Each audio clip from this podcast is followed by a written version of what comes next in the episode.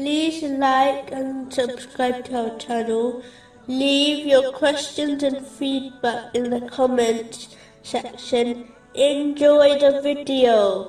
Continuing from the last podcast, which was discussing chapter 7, verse 202. But their brothers, the devils increase them in error, then they do not stop short. Specifically, it was discussing the importance of companionship, a narration found in Sunan Abu Dawood.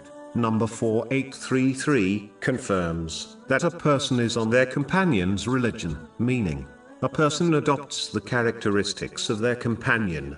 It is therefore important for Muslims to always accompany their righteous, as they will undoubtedly affect them in a positive way, meaning, they will inspire them to obey Allah, the Exalted, by fulfilling His commands, refraining from His prohibitions, and being patient with destiny. Whereas, bad companions will either inspire one to disobey Allah, the Exalted, or they will attract a Muslim to concentrate on the material world, over preparing for the hereafter, which will become a great regret for them, even if the things are lawful, but beyond one's needs. Finally, as a person will end up with those they love, in the hereafter, according to a narration, found in Sahih Bukhari, number 3688.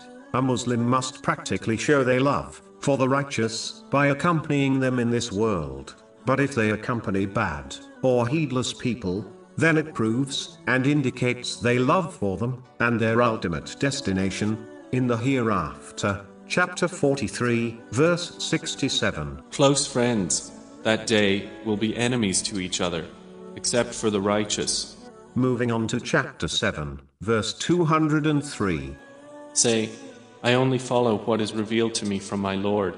In a narration, found in Sunan, Abu Dawood, number 4606, the Holy Prophet Muhammad, peace and blessings be upon him, warned that any matter which is not based on Islam will be rejected if Muslims desire lasting success in both worldly and religious matters. They must strictly adhere to the teachings of the Holy Quran and the traditions of the Holy Prophet Muhammad, peace and blessings be upon him.